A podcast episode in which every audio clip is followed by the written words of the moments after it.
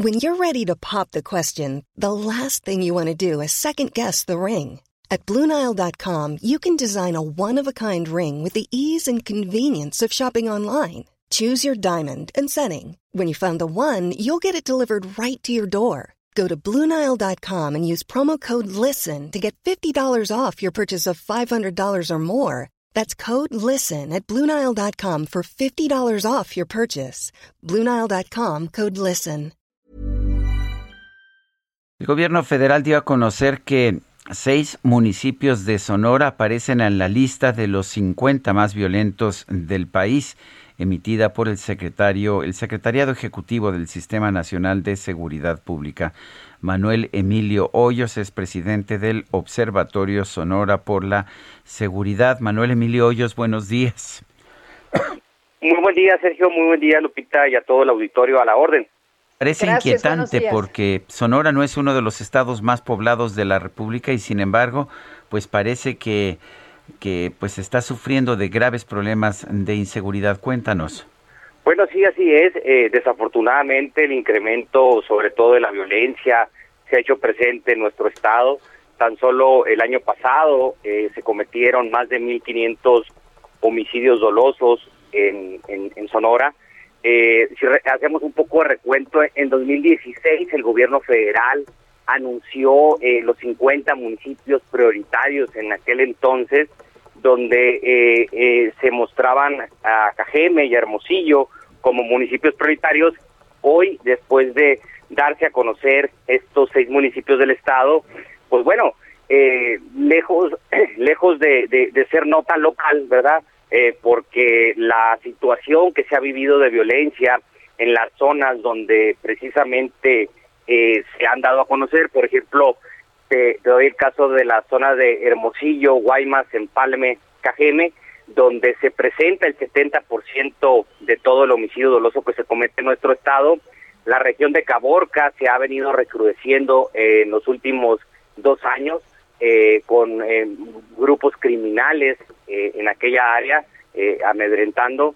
y bueno, el área de San Luis, la frontera de San Luis y de Nogales, que si bien eh, tuvieron una aparente tranquilidad, hoy en día está eh, aunada a este problema de la violencia, del homicidio doloso que se ha venido presentando en nuestro estado.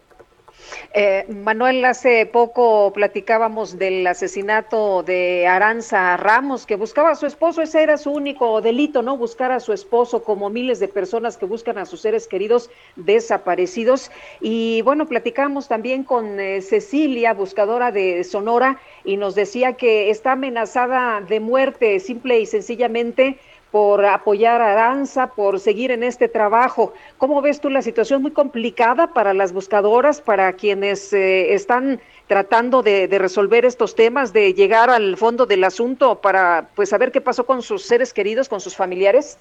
Así es, eh, desafortunadamente de, de, contar y decirlo entre comillas para, para no deshumanizar todo esto, de contar víctimas de homicidio doloso, como lo mencionaba, eh, esto ha ha pasado a, contar eh, desaparecidos también en nuestro estado, a contar fosas, situación que pues no era algo común en nuestro estado y que se ha venido presentando. Eh, recordemos también que eh, hubo asesinato, a desaparición y después encontraron los cuerpos y asesinatos de algunos miembros de la tribu Yaqui. se ha señalado de parte de la autoridad, se ha reconocido 10 desaparecidos 10 eh, eh, personas desaparecidas de la tribu Yaqui, por otro eh, lado se comenta que son 15. Y bueno, esto viene eh, en, en, la región, como comentaba, Guaymas en Palme, donde, donde ha sido epicentro de la desaparición y de las fosas. y bueno, ha alcanzado a los colectivos de madres buscadoras que, bueno, es, esos mensajes, esos, digamos, mensajes de, de disuadir la búsqueda de las personas que con su dolor salen eh, día a día hacer un trabajo que a veces sí y muchas veces no, las autoridades las apoyan, pues es, es terriblemente lamentable este mensaje. Y digamos que, ¿por qué está ocurriendo esto? ¿Por qué está pasando esto en Sonora? Nosotros como observatorio hemos llegado a tres hipótesis generales rápidamente. Una, por una parte, evidentemente la impunidad eh, en Sonora de 10 homicidios dolosos que se cometen en promedio únicamente se resuelven dos y, esta impunidad, esta inacción de las fiscalías en la resolución de este tipo de delitos, evidentemente eh, como el homicidio doloso, pues lleva precisamente a la motivación o a la o a la o a la eh, justificación de quien quiera cometerlos, pues lo haga, sabiendo que no va a ocurrir nada. Por otra parte, la militarización. Y hay que decir que en 2019, en agosto, los tres órdenes de gobierno en el municipio de Guaymas acordaron militarizar los mandos de las policías locales eh, en Hermosillo, Guaymas, Empalme, Cajeme, y donde eh, fue así. Se hicieron una serie de compromisos en agosto de 2019, sin embargo, no hubo un seguimiento de parte de las autoridades, al menos público, y lo que ocurrió es que la violencia aumentó, las desapariciones aumentaron, los homicidios dolosos aumentaron, las privaciones de la libertad también, y tenemos un registro de alrededor de cuatro personas desaparecen en Sonora en promedio y de enero a mayo hay un promedio eh, con cifras oficiales de que 5.7 personas son asesinadas eh, diariamente y la mayor parte se registran en la región que les acabo de mencionar. Y por otro lado, bueno, dentro de los compromisos que se hicieron en ese momento eran el fortalecimiento de las policías locales, las policías municipales.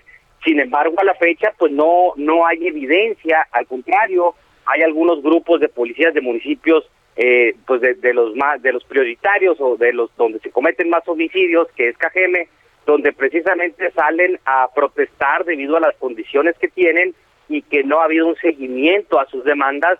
Eh, eh, de hecho han ellos demostrado que han, han querido generar un día sin policías. Este y esta situación estos digamos estos tres puntos viene a dar con este problema que se ha venido recrudeciendo en el estado. Bueno, pues yo quiero yo quiero agradecerte Manuel Emilio Hoyos, presidente del Observatorio Sonora por la seguridad de esta información. Un fuerte abrazo. Gracias, Sergio Lupita, que tengan muy buen día y a todo su auditorio. Muy bien, muchas gracias. Muy buenos días. Hi, I'm Daniel, founder of Pretty Litter. Cats and cat owners deserve better than any old-fashioned litter. That's why I teamed up with scientists and veterinarians to create Pretty Litter. Its innovative crystal formula has superior odor control and weighs up to 80% less than clay litter. Pretty Litter even monitors health by changing colors to help detect early signs of potential illness. It's the world's smartest kitty litter. Go to prettylitter.com and use code ACAST for 20% off your first order and a free cat toy. Terms and conditions apply. See site for details.